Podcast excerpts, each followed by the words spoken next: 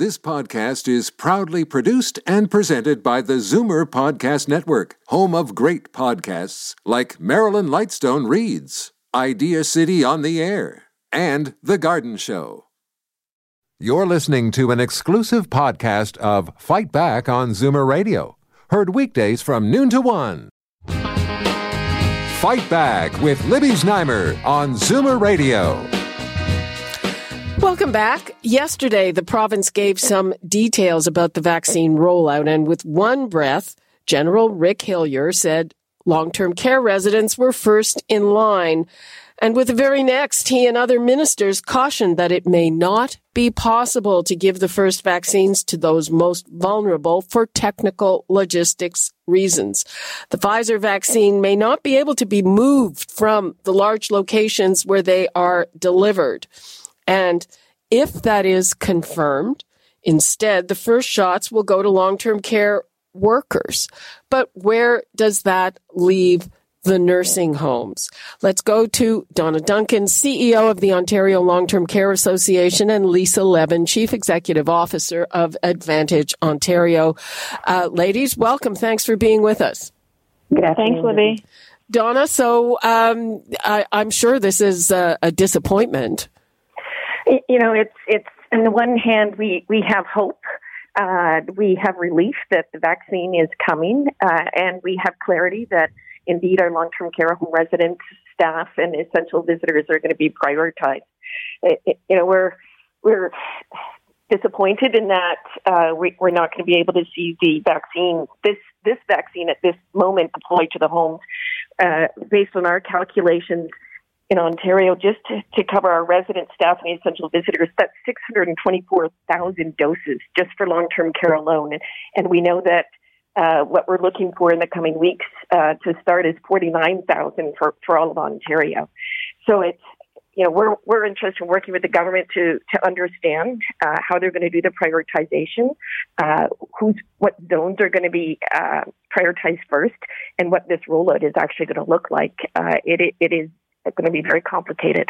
Well, yeah, Lisa. I mean, uh, you know, the the it's it seems to be a logistic problem because the first vaccine is the Pfizer vaccine, and uh, the government says it's awaiting final confirmation from the company. But the issue is, in addition to the refrigeration, whether it will remain stable if it's moved from the place where it's delivered, and, you know, they started vaccinating today in the UK and they're not taking it. I, I don't think they're ta- they said the same thing. They said long-term care is our biggest priority, but it doesn't look like they're taking it to long-term care. They're only bringing people to the vaccine. Yeah, that's what we're hearing, Libby, and it's certainly very disappointing. And I think that the reason for the announcement being somewhat um, contradictory is that I, I do believe the government does want to be able to vaccine long term care residents first and foremost. And they probably can't, uh, given the uh, limitations of this particular vaccine. So as a result, they are going to start with everyone surrounding those in long term care to try and minimize the number of people um, who can come in the home, uh, you know, with, with the virus yeah, I mean, I, I, to make it clear, I don't doubt that they sincerely wanted to to vaccinate long term care first. That's that's not something that I think that that they're not being, uh, you know, um, and uh, again, so so Lisa, do you think uh, how how far will that go to protecting long term care residents? Is is it proven that most of it was brought in by workers? Well, I mean, the vac- the the virus gets in the home through outside outside people that don't live there, or it could get in the home if someone in long term care um, is admitted to hospital or, or goes out for other reasons. So it certainly isn't foolproof. The the ideal thing would be to target those who are at the most risk and the most vulnerable themselves, and that would also be less people um, than all of the ones who they would have contact with. But as the next best uh, thing to do would indeed be to inoculate the workers who work with them. And also, they've said that the essential caregivers will also be on the priority list, which is really important and really good to see. So I think that that is the best choice at this point in time. But we also have to make sure that people don't let their guard down and think, oh, well, you know, so a few people have been vaccinated, so now we can just, you know, don't we don't have to worry about it until everyone in the home is inoculated, particularly every resident. We can't let up our guard. Uh, Donna, I'm uh, what I'm hearing from you is that uh, this timeline. I mean, it's encouraging that we're getting some doses that even with the strategy of, of inoculating the workers like that, that it's going to be a long time before that gets to any level that might be effective.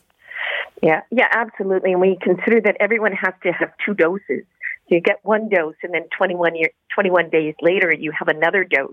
And there's going to be a staging and phasing, even, even of staff.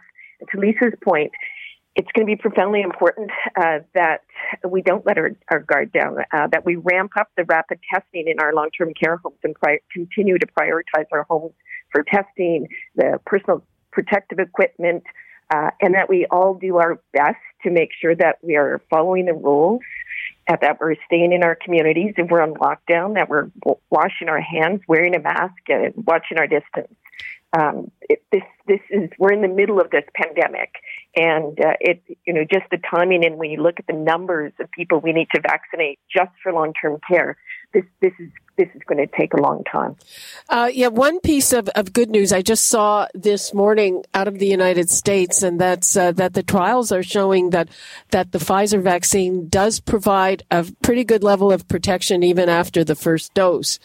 I, I guess that's encouraging uh, Lisa, but another thing that is not encouraging. So at, at the height of the pandemic, I saw that 80% of the deaths were in long-term care. Well, now in the second wave, it's 60. I mean, you know, that's better, but, but really not. Well, it, it just goes to show that the virus is circulating throughout the communities now, and uh, it's affecting people of, of all age groups. And to me, the second wave is much bigger. Um, and much more pervasive than the first wave was. And I really think a lot of people are going to be getting together over the holidays, even in small groups. And the minute you let go and open up your doors, this virus comes in. And so I think that January might be a very scary time um, for the pandemic and it, throughout the whole province, but particularly in long term care because of the tragic impacts that COVID has on seniors at that stage in their life. And have you uh, we're starting to run out of time so uh, let's let's end with this have you made any kind of special provision i mean a lot of people think january will be the worst lisa mm-hmm. starting with lisa. Well the government has put in place very strong restrictions now for visitors into long-term care and uh, testing is required and, and visitors and staff have to prove that they've been tested. It's now mandatory. I think that will definitely help. And so uh, you know, other than that, what we're talking to government about now is if people come from a lockdown zone or a zone with a higher level of restriction and they go to a home and visit a relative with a lower level of restriction, that they should have to abide by the requirements of the higher zone and be tested weekly and show that. Um, Donna, uh, again, so uh, are you doing in your homes anything anything different and and special to um, you know to take account of this? Well, we're we're trying to ensure vigilance and surveillance and making sure that everyone's complying with the rules. Uh, but we're also uh, working to see how do we make sure that our that our families uh, can celebrate the holidays. So how do how do we still uh, not lose the the spirit of the holiday, uh, while at the same time uh, protecting everyone? But we all have to follow the rules if we're going to keep our seniors safe. Okay, uh, that's all the time we have. I'm pretty sure we'll be picking this up uh, very soon. Thank you so much, Donna Duncan and Lisa Levin. You're welcome. Take care. You too. Take care, stay safe, and that is all the time we have for today. You're listening to an exclusive podcast of Fight Back on Zoomer Radio, heard weekdays from noon to one. You're listening to an exclusive podcast of Fight Back on Zoomer Radio Heard weekdays from noon to one. You're listening to an exclusive podcast of Fight Back on Zoomer Radio. Heard weekdays from noon to one. This podcast is proudly produced and presented by the Zoomer Podcast Network, home of great podcasts like Marilyn Lightstone Reads, Idea City on the Air, and The Garden Show.